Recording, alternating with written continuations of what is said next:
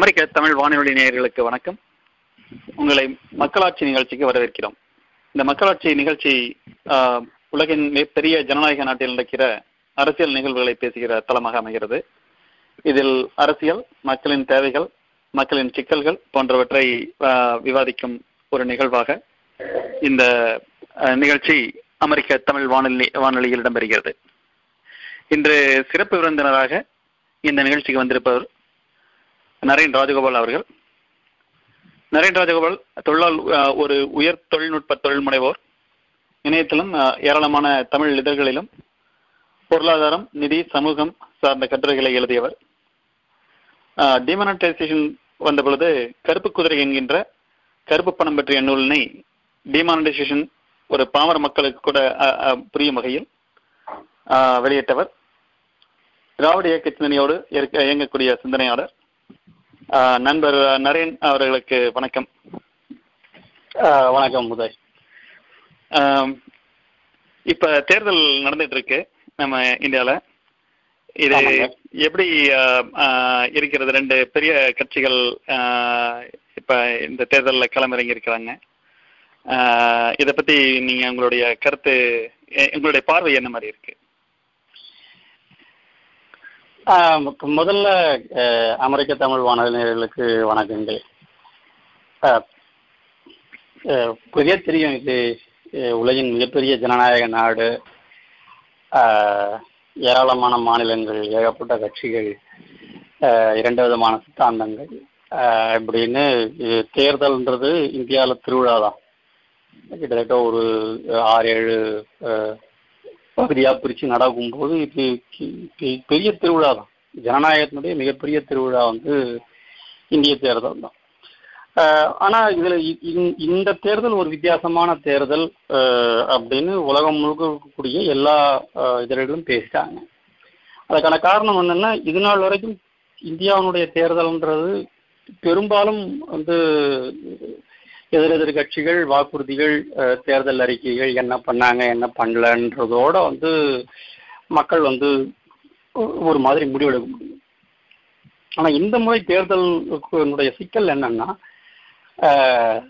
எது உண்மை எது பொய் எது சரி எது தவறுன்றது கூட அஹ், பிரிச்சு பார்க்க முடியாத ஒரு ஒரு சூழல்ல தான் இந்த தேர்தல் வந்து நடந்துகிட்டு இருக்கு. ஆளும் பாஜக அரசனுடைய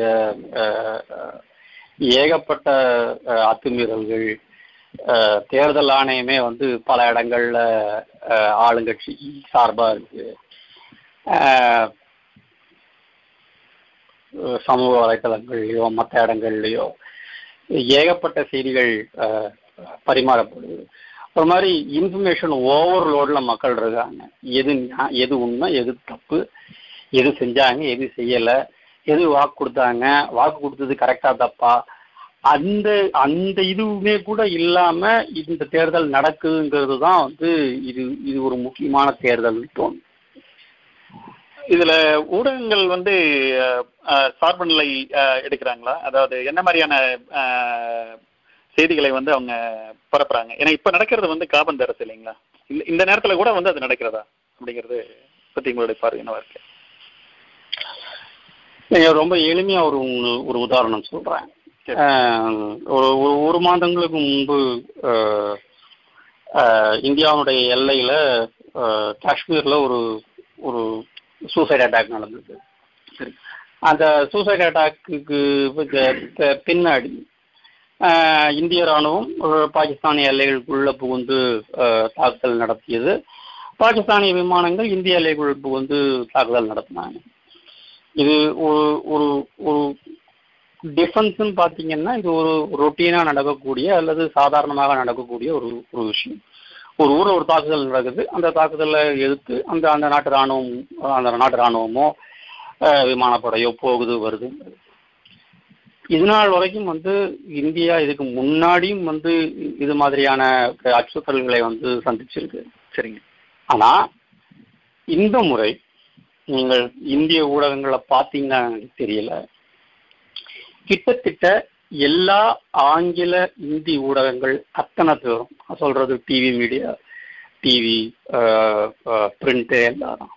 ம் கிட்டத்தட்ட பாகிஸ்தான் பாகிஸ்தானை அழிச்சிடணும் அப்படின்ற மனநிலையிலேயே வந்து ஒரு ஜிங்கோயிஸ் மனநிலையில இந்த விஷயத்தை அணுகிறாங்க. இதனால் வரைக்கும் இந்திய முப்படை தளபதிகள் அரசாங்கத்தின் பேரில் எந்த இன்டர்வியூவும் கொடுத்ததே கிடையாது. ம். இந்த தடவை இது நடக்குது. ஊடகங்கள்ல சர்வசாதாரணமா வந்து ராணுவ உடைகள்ல வந்து ஆங்கர்ஸ் வந்து பேசுறாங்க. ஒரு குறிப்பிட்ட தொலைக்காட்சியில அந்த ஆங்கர் ஒருத்தர் வற்புறுத்துறாரு. பாரத் மாதா கி ஜேன்னு நீ சொல்லாம நீ வந்து பேசக்கூடாதுன்றாரு. தமிழக ஊடகங்கள் சொல்றீங்களா? இல்ல ஏதாவது ஆங்கில ஆங்கில இந்தி ஊடகங்கள் தமிழ் ஊடகங்கள்ல பாரத் மாதா கி ஜேன்னு மட்டும்தான் அங்கு சொல்ல சொல்லாத மற்றபடி அவங்களும் அதே தான் பண்ணாங்க. ஓ சரி சரிங்க. ஏன்னா இதுநாள் வரைக்கும் அதிகாரபூர்வமாக இந்திய விமான படை எந்த தீவிரவாதிகள் லிஸ்டையும் வந்து ரிலீஸே பண்ணல. ஏர் ஸ்ட்ரைக் நடக்குது. ஏர் ஸ்ட்ரைக்ல எத்தனை பேர் இறந்தாங்க அப்படின்ற அந்த அந்த அந்த தகவல் இதுவரைக்கும் அதிகாரபூர்வமா யார்கிட்டயுமே சொல்லப்படல. அவங்க வந்து அவங்களுடைய ப்ரெஸ் ரிலீஸும் கொடுக்கல. சரிங்க. ஆனா அது நடந்த அன்னைக்கு நீங்க நீங்க எல்லா தமிழுக்கு நாளிதழ்களையும் எடுத்து பார்த்தீங்கன்னா முன்னூறு தீவிரவாதிகள் இறந்தார்கள் நானூறு தீவிரவாதிகள் இறந்தார்கள் மோடி பதிலடி பாகிஸ்தான் பணிந்தது இந்த மாதிரியான ஒரு ஒரு வெறியூட்டக்கூடிய தேசபக்தியை வந்து முன்னாடி வச்சதுதான் தமிழ் ஊடகங்கள். இதுக்கு தமிழ் டிவியும் சலச்சதே கிடையாது. அவங்க இதுக்கு மேல மாத்தி மாத்தி நம்பர் சொன்னாங்க. ஆக நான்காவது தூண்னு நீங்க சொன்ன எல்லா ஊடகங்களுமே கிட்டத்தட்ட இந்த அரசுக்கு லவுட் ஸ்பீக்கர் மாதிரி வேலை பார்த்துருக்காங்கன்றது தான் உண்மை. அப்ப அந்த நாலாவது துணை வந்து கொஞ்சம் இன்னைக்கு ஒரு கேள்விக்குள்ளாகக்கூடிய ஒரு சூழல்ல தான் இன்னைக்கு இருக்கிறது இல்லைங்களா? இப்ப இது இந்த தேர்தல் அறிவிச்சம் பிற்பாடு இது தொடருதுங்களா? ஏன்னா தேர்தல் அறிவிச்சம் பிற்பாடு இப்ப ஆளுங்கட்சிக்கு வந்து அந்த அளவுக்கு ஒரு அதிகாரம் இருக்காது. அதை காபந்து அரசுன்னு சொல்லுவாங்க. அதற்கு. பின்னமே என்ன இந்த- இந்த நிலை தொடருது அப்படிங்கிறது உண்மையா? அல்லது கொஞ்சம் மாறி இருக்கிறதா? இல்ல, அது நடந்துட்டு தொடர்ச்சியா நடந்துக்கிட்டு தானங்க இருக்கு. இன்னைக்கு இன்னைக்கு ஒரு நாளிதழ் எடுத்துக்கிட்டீங்கன்னா யாருனுடைய அரசு விளம்பரங்கள் ஐ மீன் அரசு அரசு விளம்பரங்கள்ன்ற பேர்லையும் அல்லது கட்சி விளம்பரங்கள்ன்ற பேர்லையும் யாருடைய முகமும் யாருடைய பெயரும் முன்னாடி நிக்க இருக்கிறாங்கன்றது எல்லாருக்கும் தெரிஞ்ச விஷயம்தான். சரி சரிங்க அஹ், ரெண்டாவது எல்லா விதமான இப்போ நீங்க கூட கேள்விப்பட்டிருப்பீங்க நமோ டிவி அப்படின்னு வந்து ஒரு ஒரு புது தொலைக்காட்சி. ஆமா இப்ப வந்து இது அரசாங்க இதுல இருந்து வந்திருக்கு இல்லைங்களா? அது அந்த இடையில கூட அதை பத்தி சொன்னாங்க. யார்கிட்ட கேட்டு இதை பண்ணாங்க? இதுக்கான முறையான உரிமை பெறல அப்படிங்கிற இதெல்லாம் வந்து பேசப்பட்டது. ஆமா. ஸோ அது முறையான உரிமை பெறப்படவில்லைன்றதை விட சரிங்க. முக்கியமான ஒரு ஒரு ஒரு ஒரு கருத்து என்னன்னா தேர்தல் விதிமுறைகள் அதுக்கு நடைமுறையில் இருக்கும்போது சரிங்க. நீங்க பிரதமர் கிடையாது. நீங்க இன்னொரு கட்சியினுடைய வேட்பாளர். சரிங்களா?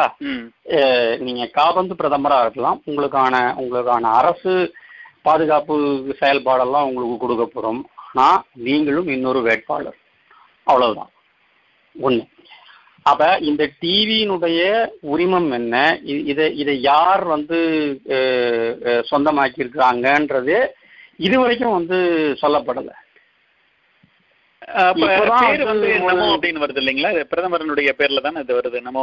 பிரதமர் பேர்ல வருது. பிரதமருடைய எல்லா உரைகளும் அதுல வந்து லைவா வந்து நேரலையில வருது. பிரதமருடைய பயண திட்டங்கள் வருது. பிரதமர் என்ன பேசுறாரு என்ன சொல்றாருங்கிறது வந்து வருது. அப்ப கிட்டத்தட்ட நீங்க வந்து அது ஒரு பாஜகவுடைய பிரச்சாரக்கு டிவியா தான் நீங்க அதை பயன்படுத்துறீங்க.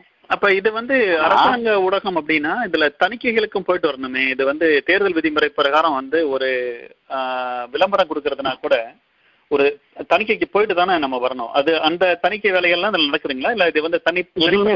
தன்னிச்சையா நடக்கிறதா? எதுவுமே நடக்கல. முதல்ல இது இதனுடைய ஓனர் யாருன்றதே ஒரு கடந்த ஒரு மூணு வாரமா வந்து குழப்பத்துல ஓடிட்டு இப்பதான் அது வந்து பிஜேபியினுடைய ஐடி செல் அதை வந்து ரன் பண்றாங்கன்னு வந்து ஒரு தகவல் வருது. இப்ப அதுல அதுலயும் வர சிக்கல் என்னன்னா ஒரு ஒரு தனியார் தொலைக்காட்சியை நீங்க ரன் பண்ணணும்னா இந்தியாவில் அதுக்கான விதிமுறைகள் இருக்கு. அஹ், நீங்க அரசாங்கத்துக்கிட்ட உரிமம் பெறணும். அது ஃப்ரீ டு ஏரா இல்லை பெய் டிவியான்றதை வந்து சொல்லணும் அந்த மாதிரி. அந்த மாதிரி நிறைய விதிமுறைகள் இருக்கு. ப்ளஸ் இது இது இல்லாம நாம நாம சொல்லக்கூடிய தேர்தல் விளம்பரங்களுக்கான கட்டுப்பாடுகள் அதுலயும் வரும். இதுல எதையுமே இந்த குறிப்பிட்ட டிவி வந்து செய்யவே இல்லை. அவங்க எல்லா விதிமுறைகளையும் உடைச்சிட்டு நான் நான் ரன் பண்றதை ரன் பண்றேன் நீங்க பேன் பண்ணணும்னு நினைச்சீங்கன்னா பேன் பண்ணிக்கோங்க. அப்படின்ற மெதப்புல தான் வந்து அது இன்னும் இன்னும் வந்து ஓடிட்டு தான் இருக்கு.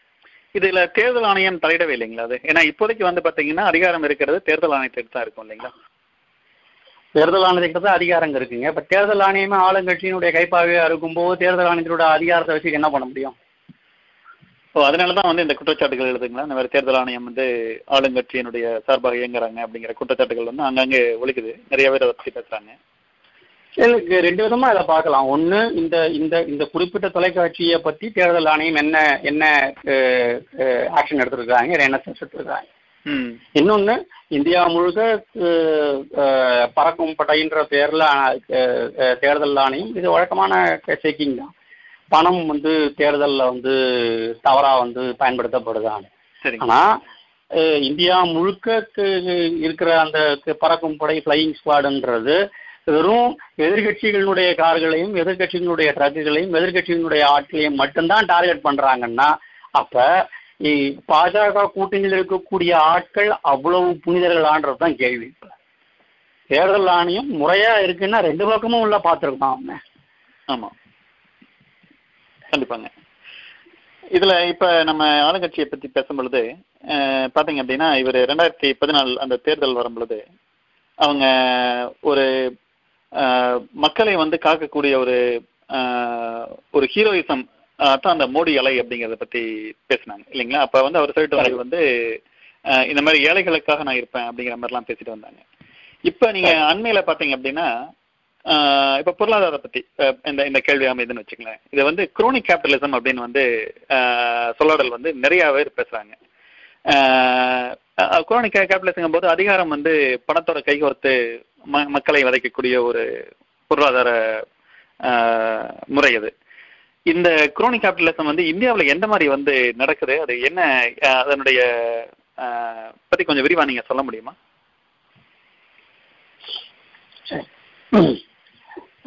குரோனிக் கேபிட்டலிசம் அப்படின்னு பேசக்கூடிய தன்மை அமெரிக்கால இருந்து வந்த ஒரு சொல்லாடல் தான். குறிப்பா அமெரிக்கால இப்போ இப்போ நீங்க அங்க வெரிசானோ ஏடிஎன்டியோ வேற ஏதோ ஒரு ஒரு தொலைத்தொடர்பு நிறுவனத்தோட தான் உங்களுடைய மொபைல் ஃபோன் எண்ணும் இதுக்கு முன்னாடி அமெரிக்கால வந்து ஒரு முப்பது நாற்பது வருஷங்களுக்கு முன்னாடி ஏகப்பட்ட தொலைத்தொடர்பு நிறுவனங்கள் இருந்தன. அவங்கள எல்லாரையும் ஒருத்தர் மாத்தி ஒருத்தர் வந்து ஒன்று கையகப்படுத்துதலோ இல்லை மிரட்டி வாங்குறதோ இல்லை வந்து அவங்களுடைய சர்வீஸை விட வந்து குறைவான விலைக்கு வந்து சேவையை கொடுத்து அவங்கள பிஸ்னஸ் விட்டு காலி பண்ணுறதோ இந்த மாதிரியான வேலைகளை அரசாங்கத்தினுடைய உரிமங்களுக்கு கீழேயே செஞ்சு பெரும் பெரும் பணக்காரர்களான ஒரு ஒரு சூழல் தான் வந்து அமெரிக்காவில் இருக்குது இருக்கு. இதை தான் குரோனி கேபிட்டலிசம்னு முழுக்க சொல்றாங்க. ஓ சரிங்க. இந்திய சூழல்ல இதை பார்த்தீங்கன்னா உதாரணத்துக்கு எங்களுடைய இந்தியாவினுடைய அஹ், வாராக்கடன்கள் கையில் எடுத்துக்கும் சரி. வாராக்கடன்கள் தான் இந்திய நிதி சுமையினுடைய மிகப்பெரிய அஹ், சிக்கலா இருக்கு. மிகப்பெரிய ஆமாங்க. கடந்த ஆமா ஸோ கடந்த பத்து வருடங்கள்ல கிட்டத்தட்ட ஏழு லட்சம் கோடிகள் அஹ், வாராக்கடன்களை வந்து ரைட் ஆஃப் பண்ணிட்டாங்க. அதாவது தள்ளுபடி பண்ணிட்டாங்க. சரிங்க. சரிங்களா. இப்ப ஆளும் கட்சி குறிப்பாக காங்கிரஸ் மேல வைக்கக்கூடிய மிகப்பெரிய குற்றச்சாட்டே என்னன்னா இந்த வாராக்கடன்கள்லாம் காங்கிரஸினுடைய க- மன்மோகன் சிங்கினுடைய இரண்டு- இரண்டாவது ஆட்சியில தான் வந்தது. எங்களுக்கும் இதுக்கும் சம்பந்தம் கிடையாது. ம். நாங்க வந்து inherited the whole thingன்றது தான் வந்து அவங்களோட ஒரு ஒரு ஒரு பார்வை. சரிங்க. ஆனா இந்த ஏழு லட்சம் கோடிகள்ல அஞ்சரை லட்சம் கோடிகள் கடந்த அஞ்சு வருஷத்துல தள்ளுபடி செய்யப்பட்டிருக்கு. அதாவது எயிட்டி பர்சன்ட். தள்ளுபடி அப்படின்னா அது வந்து ரைட் ஆஃப் டோட்டலாவே ரைட் ஆஃப் இப்படி வராது அப்படிங்கறத complete full write off full write off சரிங்க.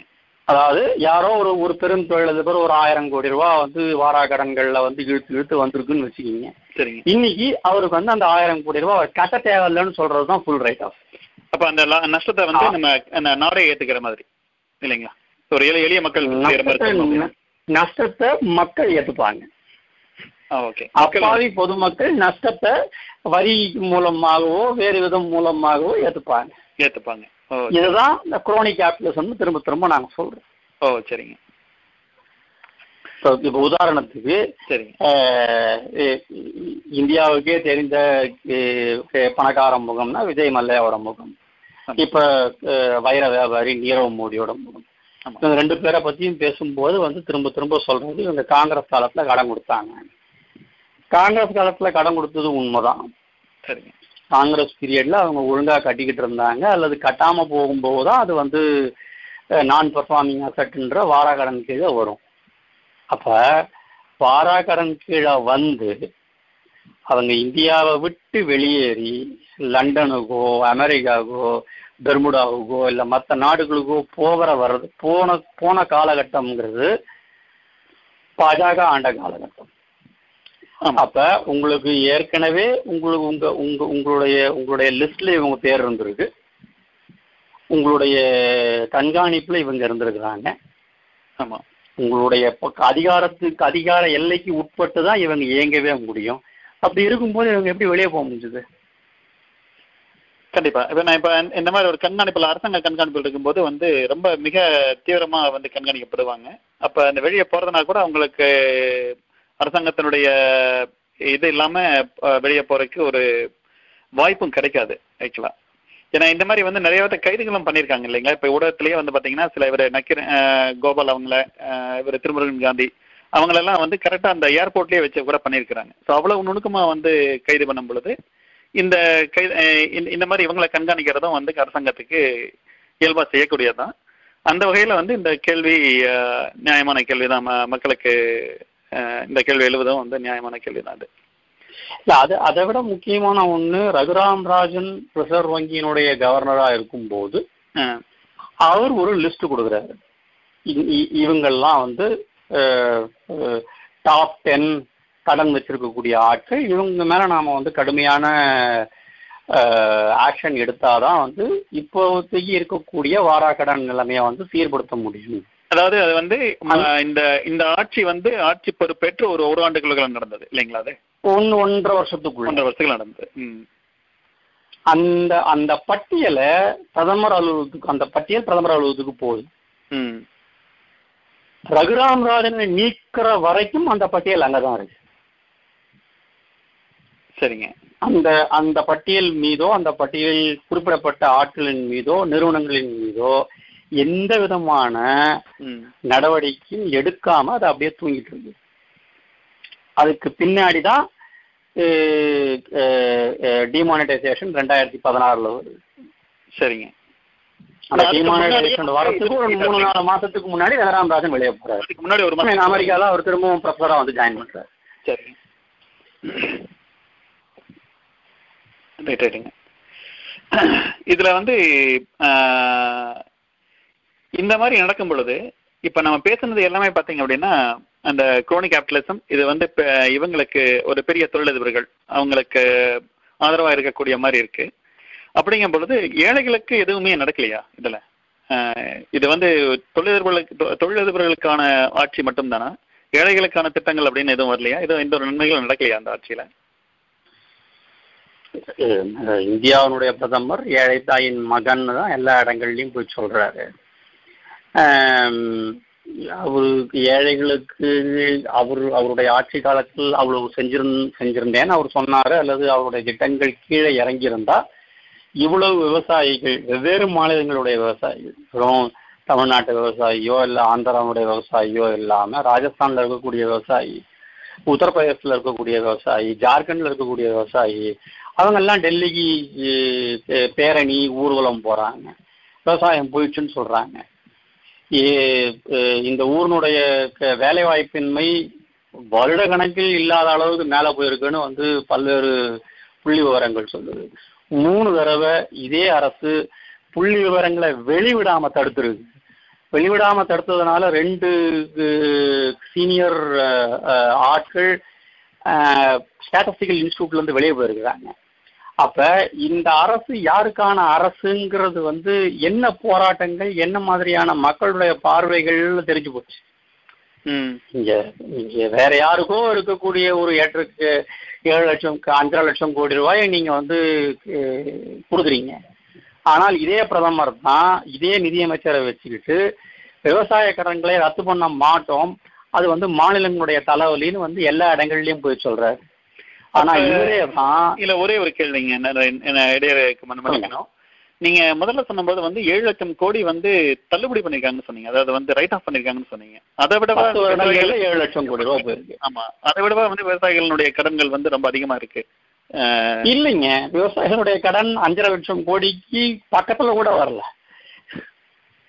ஓ. நீங்க இந்தியா முழுக்க இருக்கக்கூடிய விவசாயிகளுடைய கடை கடனை ரத்து பண்ணா கூட அஞ்சு லட்சம் கோடி ரூபாய்க்கு மேல போகாது.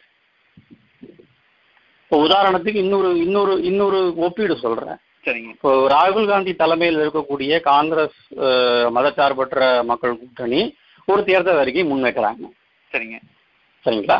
அந்த தேர்தல் அறிக்கையில ஒரு திட்டம் சொல்றாங்க. அவங்க சொல்ற திட்டத்துக்கு க்கு பெயர் வந்து நியாயம் ஒரு திட்டம் சொல்றாங்க. ஆமா. அது என்னன்னா வறுமை கோட்டுக்கு கீழே இருக்கக்கூடிய மக்களுக்கு அவங்களுடைய வருவாய் ஆதாரங்கள் போதாத காரணத்தினால நாம அரசாங்கம் ஆறாயிரம் ரூபாய் மாசம் வருஷத்துக்கு எழுபத்தி ரெண்டாயிரம் ரூபாய் கொடுக்கும் அப்படின்றாங்க.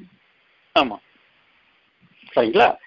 இது ஐந்து கோடி குடும்பங்களுக்கு இது வந்து செயல்படுத்தப்படும் படிப்படியாக செயல்படுத்தப்படும்னு வந்து ப சிதம்பரம் முன்னாள் நிதியமைச்சர் ப சிதம்பரம் சொல்றாரு.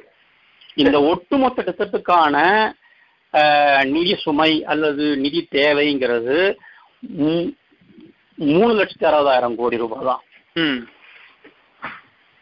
சரிங்களா? சரிங்க. அண்ட் இது இது ஃப்ரீ மணி கிடையாது. அதுக்கு பலரும் தவறா புரிஞ்சுக்கிட்டு இருக்கிறது என்னன்னா இவங்க சும்மா ஓசல் தூக்கி காசு கொடுக்குறாங்க.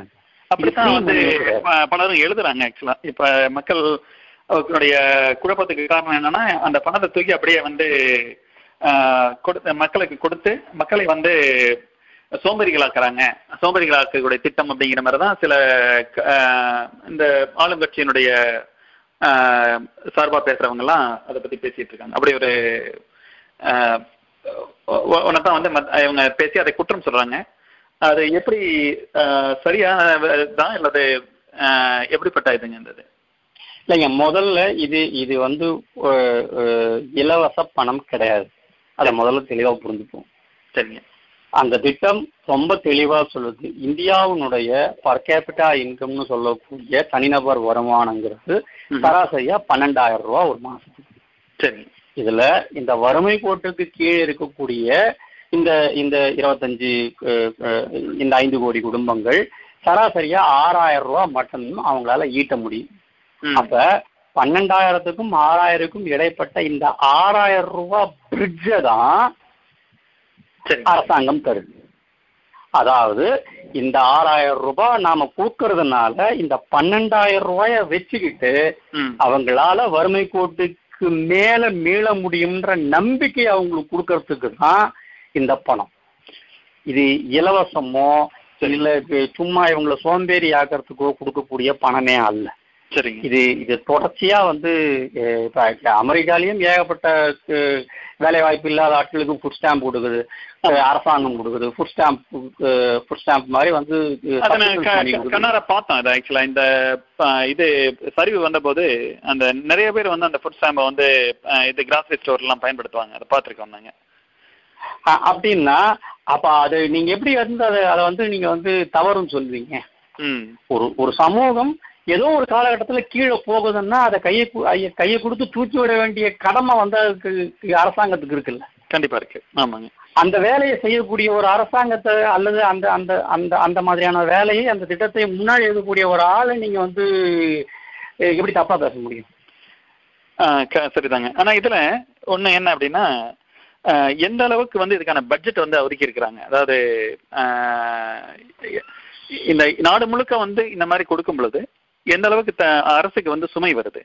ஏன்னா திரும்பவும் வந்து அது வந்து மக்கள் மேலாம் வந்து வரும் அப்படின்னு சொல்றாங்க. இப்ப நம்ம இதுக்கு பேசணும் இல்லைங்களா? ஏழு லட்சம் கோடின்னு பேசணும் இல்லையா? அந்த மாதிரி. வந்து இதுவும் வந்து ஒரு இது மக்கள் நலத்திட்டம். ஆனா இது வந்து கடைசியில மறுபடியும் வர்றது வந்து வரி பணம் கொடுக்கறவங்களுக்கு தான் வரும் அப்படிங்கிறது ஒரு சாரார் வந்து பேசுறது. இதுல எந்த அளவுக்கு வந்து நமக்கு நாட்டுக்கு சுமை வரும்? அது எந்த அளவுக்கு வந்து அது அந்த நாட்டு சுமை வந்தாலும் அது நாட்டுக்கு எந்த அளவுக்கு ஒரு பெனிஃபிட்டா இருக்க போகுது? அல்லது ஒரு தாக்கமா இருக்க போகுது? முதல்ல இது இதனுடைய இதனுடைய சுமைங்கிறது முன்னாள் நிதியமைச்சர் ப. சிதம்பரம் ரொம்ப தெளிவா சொல்லியிருக்கிறாரு. இது சுமையா வரி சுமையாக அல்லது வரி கூடுதல் வரியாக எதுவும் விதிக்கப்பட மாட்டாதுன்னு அவர் தெளிவா சொல்லிட்டாரு. அது முதல் பாயிண்ட் சரிங்க. சரிங்களா. ரெண்டாவது பாயிண்ட் இன்றைய பிரதமர் மோடி அவர்களே திரும்ப திரும்ப எல்லா இடங்கள்லயும் போய் மாறுதட்டி கொள்வது இந்தியாவுக்கு வந்து இன்னைக்கு வந்து ரெண்டு ட்ரில்லியன் டாலர் பொருளாதாரம். இது ரெண்டு ரெண்டரை ட்ரில்லியன் டாலர் பொருளாதாரமா நாங்க உயர்த்திருக்கிறோம்னு வந்து அவர் அவர் சொல்றாரு. ஆமாங்க. சரிங்களா. ஒரு ரெண்டு ட்ரில்லியன் டாலர் பொருளாதாரம்ன்றது கிட்டத்தட்ட உலகத்துல ஐந்தாவது ஆறாவது இடங்கள் இருக்கக்கூடிய ஒரு பொருளாதாரம். சரிங்க ஆஹ் இப்ப இந்த இந்த இந்த திட்டத்துக்கான மொத்த தேவைன்றதே நான் முன்னாடி சொன்ன மாதிரி மூணு லட்சம் அறுபதாயிரம் கோடிகள் தான் வருஷத்துக்கு. சரி சரிங்க ரெண்டு ட்ரில்லியன் டாலர்ல வெறும் ரெண்டு பர்சன்ட் நீங்க வச்சாலே நாலு லட்சம் கோடி ரூபாய் வந்து இந்த ஊர்ல இந்த ஊர்ல ஏற்கனவே இருக்கு. ஓ சரி சரிங்க. சரிங்களா. நாலு லட்சம் கோடி ரூபாய் ஏற்கனவே இந்த ஊர்ல இருக்கு. அந்த பணத்தை தான் இத வேற விதமான சேனல்ல ரீடிஸ்ட்ரிபியூட் பண்ண போறாங்க. அப்ப இதை ஒட்டுமொத்தமா வந்து. இது வந்து அந்த அஹ், நாட்டினுடைய வளர்ச்சிக்கும் இது ஒரு உறுதுணையா அமையும் அப்படிங்கிறீங்க இல்லைங்களா? ஆமாங்க. இன்னைக்கு ஏன்னா இன்னைக்கு இப்போ ஒன்றும் பெருசா இல்லை. நான் ஒருவேளை அமெரிக்கா வந்து. என் கையில ஒரு ஐநூறு டாலர் இருந்ததுன்னா நான் என்ன பண்ணுவேன்? நான் செலவு பண்ணுவேன். ஆமா. சரியா? அப்ப அந்த ஒட்டுமொத்த அமெரிக்க பொருளாதாரம்ன்றதே கன்சம்ஷன் பேஸ் பண்ண ஒரு பொருளாதாரம் தான். ம். இல்லைங்களா? ஆமா. இப்போ கிரெடிட் கார்டு இல்லாம என்னால அமெரிக்கால வாழ முடியாது. கரெக்ட் அந்த மாதிரி இந்த ஆறாயிரம் ரூபாங்கிறது வந்து அவங்க அவங்க வீட்டுல இருக்க குழந்தைங்களுக்கு அவங்களால நல்ல சாப்பாடு வாங்கி கொடுக்க முடியும். ம். ஒரு நாளைக்கு ரெண்டு வேளை சாப்பிட முடியும். இந்த ஆறாயிரம் ரூபாயை வச்சுக்கிட்டு அவங்களால வந்து இன்னைக்கு அந்த ஆறாயிரம் ரூபாய் இல்லாத காரணத்தினால தான் அந்த குழந்தை தொழிலாளிகளை வேற ஏதோ வேலைக்கு அனுப்புறாங்க. புரியுதுங்க. அப்ப வந்து அடிப்படை தேவைகள் வந்து கிடைக்கும் பொழுது அவங்களுடைய இது, வந்து இலக்கு வந்து வளர்ச்சியை நோக்கி கொஞ்சம் போகும். அது அவங்களுடைய அடுத்த கட்ட வளர்ச்சிக்காக மக்கள் பாடுபடுவாங்க. அப்போ ஒட்டுமொத்தமா வந்து இவங்க இயங்கும் பொழுது நாடு நாட்டினுடைய முன்னேற்றம் வந்து இது- இதனோட சேர்ந்து பயணிக்கும். அப்படிங்கிறது அது ஒண்ணுங்க. இன்னொன்னு நீங்க சோஷியல் ஸ்பெண்டிங்னு சொல்லக்கூடிய கல்வியோ பொது சுகாதாரமோ மருத்துவமனையோ இன்னைக்கு இன்னைக்கு வந்து அரசாங்கம் அதுக்கும் சேர்த்து தான் செலவு சரிங்க. சரிங்களா. இன்னைக்கு இந்த இந்த குழந்தைங்களுக்கு நீங்க கல்வியோ இல்ல ஊட்டச்சத்து மிக்க உணவையோ நீங்க கொடுக்கலன்னா மால் நியூட்ரிஷன் வந்து இந்த குழந்தைகள் வந்து தங்களுடைய ஏழாவது வயதையோ இருபத்தஞ்சாவது வயதையோ பார்க்க முடியாத ஒரு சூழல்ல செத்து போயிட்டாங்கன்னா அதை விட பெரிய கொடூரம் என்ன இருக்கு? கண்டிப்பாங்க. ஏன்னா இந்த மாதிரி எண்ணங்கள் தான் வந்து நீதி கட்சி காலத்துல இருந்து அந்த சத்துணவு திட்டம் வந்து படிப்படியா மாறி வந்து இன்னைக்கு இருக்கக்கூடிய பரிமாணம் அந்த அந்த எண்ணத்துல தான் வருது இல்லைங்களா? சிங்கார வேலர் காலத்துல இருந்து ஆரம்பிச்ச திட்டம் தமிழ்நாட்டுல திராவிட இயக்கங்களால ஆரம்பிச்ச திட்டம் ஆ, இன்னைக்கு அது அது அதனுடைய அதனுடைய வெவ்வேறு பரி பரிணாமங்கள்ல தான் இந்தியாவினுடைய ஏகப்பட்ட மாநிலங்கள் அல்லது மத்திய ஆட்சிக்கான சமூக நல திட்டங்கள் வரையறுக்கப்படுகின்றன. ராகுல் காந்தி தமிழ்நாட்டுல தேர்தல் பிரச்சாரத்துக்கு வரும்போதே அவர் திரும்ப திரும்ப வந்து பெரியாரையும் அண்ணாவையும் கலைஞரையும் தான் வந்து முன்னாடி வச்சு பேசுறாரு. ஆமா. அப்ப இந்த சமூக நீதிக்கான வித்து அல்லது விதைங்கிறது காங்கிரஸ்குள்ள போனது அல்லது தேசிய அளவுல போனது இங்கிருந்து ப சிதம்பரம்னு ஒரு ஆள் அந்த பக்கம் போனதுனாலதான் மதிய உணவு திட்டம் இந்தியா முழுக்க போச்சு. இல்லைன்னா அது தமிழ்நாட்டோட திட்டமா இங்கேயே சுருங்கிட்டு இருக்கும். இங்கே சுருங்கி இருக்கும் கரெக்டுங்க இப்ப இந்த கல்வியை பத்தி நம்ம பேசும் பொழுது ஒரு இன்னொரு குற்றச்சாட்டும் எழுதுங்க. இந்த கல்வியில வந்து மத உணர்வுகளை வந்து திணிக்கிறாங்க அப்படிங்கிற ஒரு குற்றச்சாட்டு வந்து வருது. ஏன்னா கல்வி வந்து இப்ப வந்து நடுவண் அரசு கிட்ட தான் இருக்கு மத்திய அரசு கிட்ட தான் இருக்கு. இந்திரா காந்தி காலத்திலேயே அது வந்து கிட்டத்தட்ட மத்திய அரசுக்கு கைமாறிடுச்சு ஸ்டேட் சொல்றது. இப்ப இது வந்து எந்த விதத்தால ஒரு பாதிப்பை வந்து நம்மளுக்கு ஏற்படுத்துது? அதுவும் குறிப்பாக இந்த ஆட்சியில. ஏன்னா இப்ப வந்து நம்ம வந்து பொருளாதாரத்தை பத்தி பேசணும் இந்த கல்வி அப்படிங்கிறதும் வந்து அதனுடைய சேர்ந்தே பயணிக்கக்கூடிய ஒரு துறை அது. அதுல அதை நீங்க எப்படி பாக்குறீங்க அதை?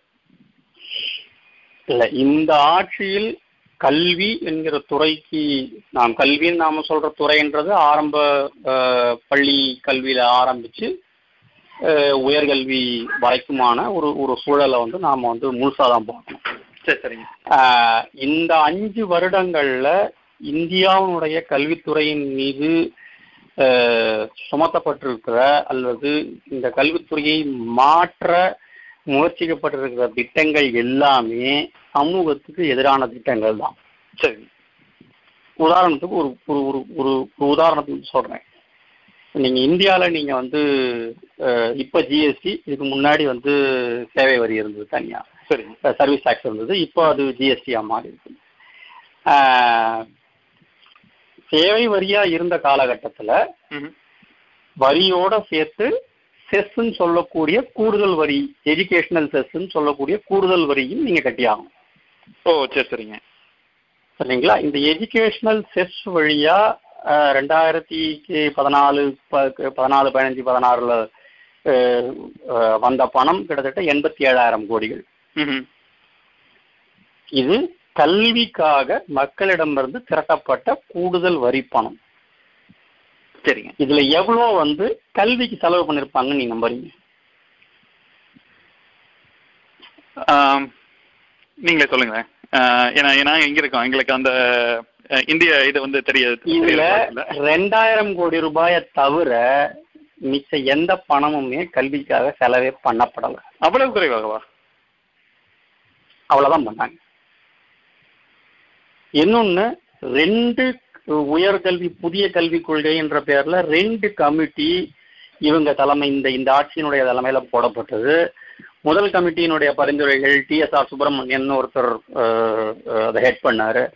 அவருடைய பரிந்துரைகள் மூணு வருஷம் கழிச்சு தான் வந்தது. அதை தூக்கி இவங்க பின்னாடி போட்டாங்க.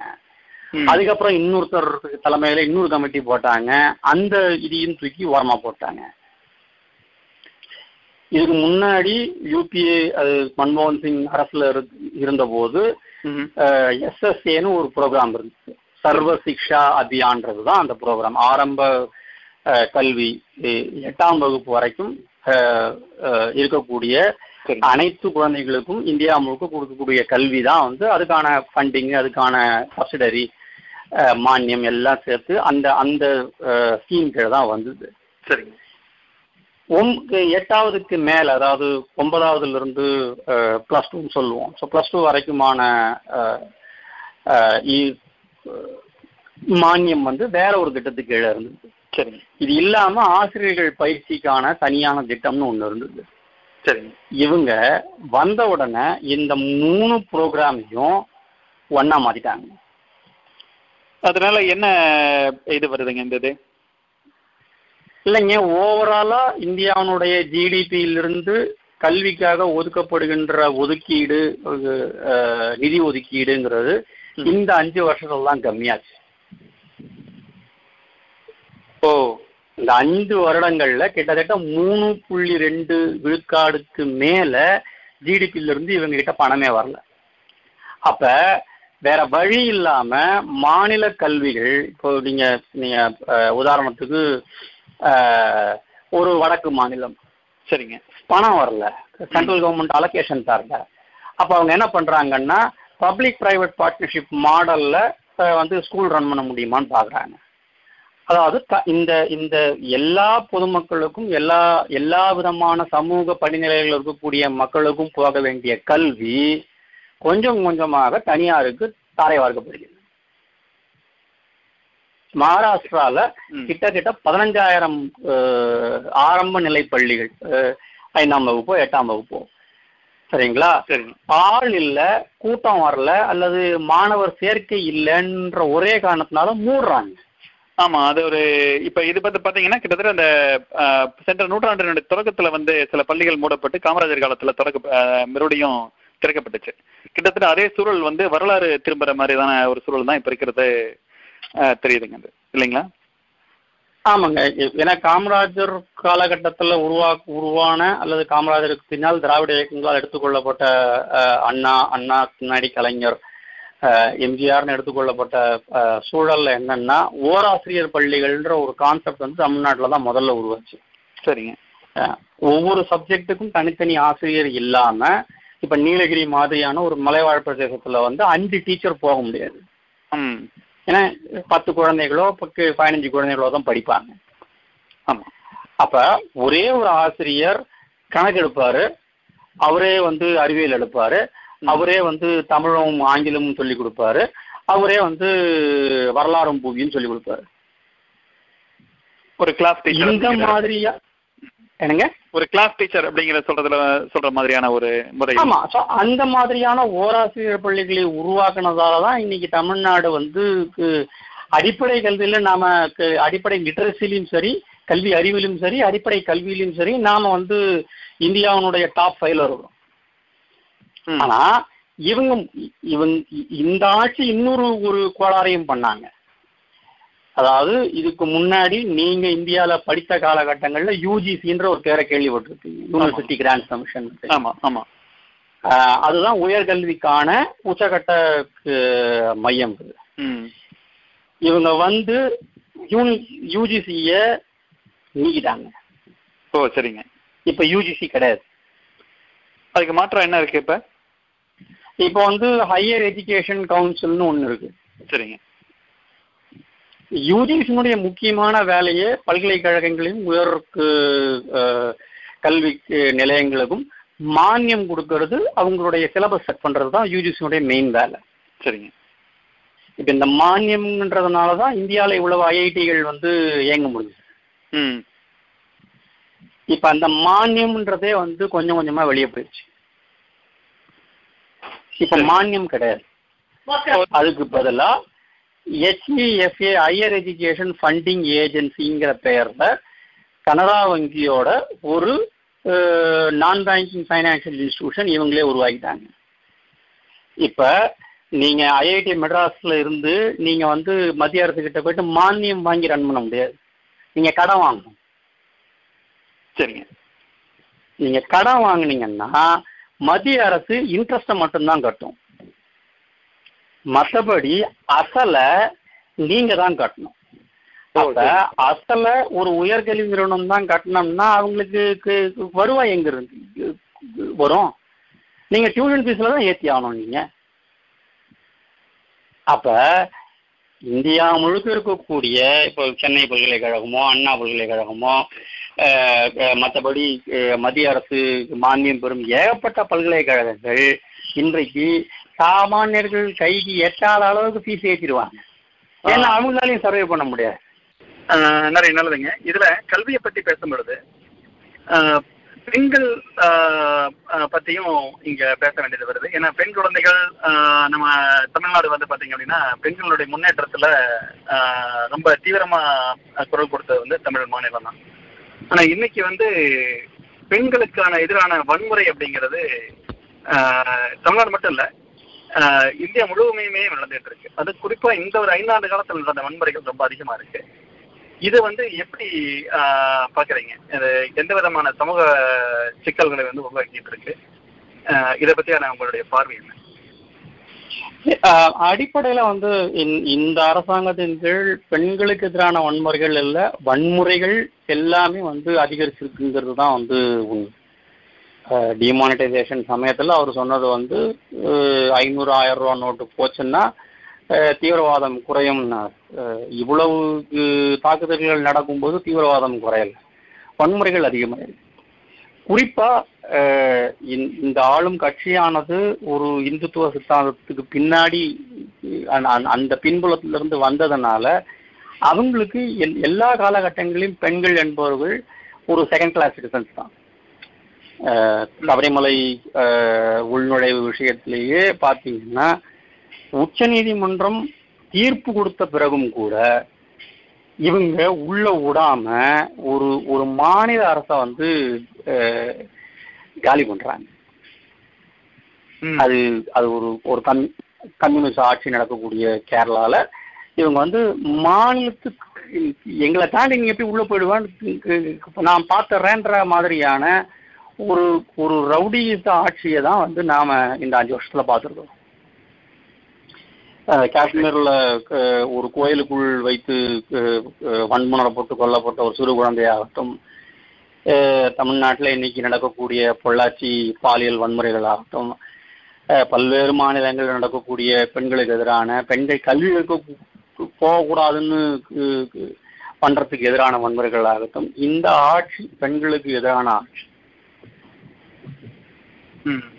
திரும்ப திரும்ப இவங்க சொன்னது என்ன? நாங்க வந்து காங்கிரஸ் மாதிரியான ஒரு வாரிசு அரசியல் கிடையாது. எங்களால எதையும் பண்ண முடியும்னா நீங்க முப்பத்தி மூணு பர்சன்ட் இடஒதுக்கீட்டை உங்களால பண்ணிருக்க முடியுமே? ஏன் செய்யல? இல்லைங்களா? உங்களுக்கு அசுர மெஜாரிட்டி இருக்கு.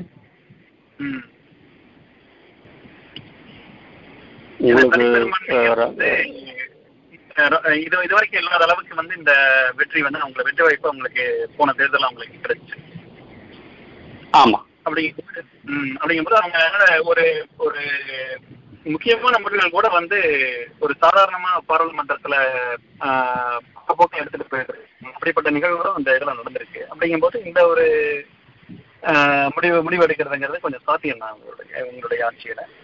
ஏன் நான் ரொம்ப எளிமையா ஒரு கேள்வி கேட்கிறேன் முத்தலாக் அப்படின்னு சொல்லக்கூடிய இஸ்லாமிய சட்டத்துக்குள்ள புகுந்து இஸ்லாமிய பெண்களை விடுதலை செய்திருக்கிறோம்னு சொன்ன இதே மோடி இன்றைக்கு தேர்தல் பிரச்சாரத்துல இந்திய அரசியலமைப்பு சட்டம் நம்பிக்கைகளுக்குள் நுழைய முடியாது என்கிற அளவுக்கு எங்களால் சட்டம் ஏற்ற முடியும்னு வந்து பப்ளிக்கா பேசுறாரு. அப்படின்னா நீங்க என்ன சொல்றீங்க? கான்ஸ்டியூஷனல் கான்ஸ்டியூஷன் முக்கியம் கிடையாது. பிலீஃப் சிஸ்டம் தான் முக்கியம்னு சொல்றீங்க. இந்த மாதிரியான ஒரு மனநிலை இந்த மாதிரியான ஒரு பார்வை வெறும் ஒரு ஒரு சர்வாதிகார சமூகத்தில் தான் இருக்க முடியும். ஒரு ஜனநாயக நாட்டில் இருக்கவே முடியாது. இது வந்து இதுக்கு அரசமைப்பு சட்டம் கான்ஸ்டியூஷனுக்கு உட்பட்டதுங்களா? இந்த மாதிரி பேசுறது. ஒரு என்ன மூன்று துறைகள் வெவ்வேறு இதில் இருக்கும் பொழுது. சட்டம் இயற்றுறதுல வந்து இப்ப இந்த கான்ஸ்டியூஷனுக்கு உள்ளடங்கித்தான் இந்த மாதிரியான பேச்சுக்களோ அல்லது வந்து முயற்சிகளோ வருமா? இல்லைங்க. நாம நாம வாக்களித்து தேர்ந்தெடுத்து அனுப்பக்கூடிய அரசியல் பிரதிநிதிகளுடைய வேலையே பாலிசி மேக்கர் ஓகே அவங்க தான் சட்டங்களையும் திட்டங்களையும் வந்து ஏற்றக்கூடிய வல்லமை வந்து இந்திய அரசியல் சட்டம் அவங்களுக்கு தான் கொடுத்துருக்கு. சரிங்க. சரிங்களா? அப்ப அந்த அந்த சட்டத்தை அல்லது அந்த சட்டம் இயற்றுதலுக்கான சாத்தியங்களை நிர்வகிக்க வேண்டிய பொறுப்பு மட்டும்தான் நீதித்துறைக்கு இருக்கு. நீதித்துறை தானா ஒரு சட்டத்தை போட முடியாது. யாராவது சொல்லணும் யாருக்கு யாருக்கு கீழிருந்து அந்த அப்பீல் வந்தாதான் நீதித்துறை பேச முடியும்.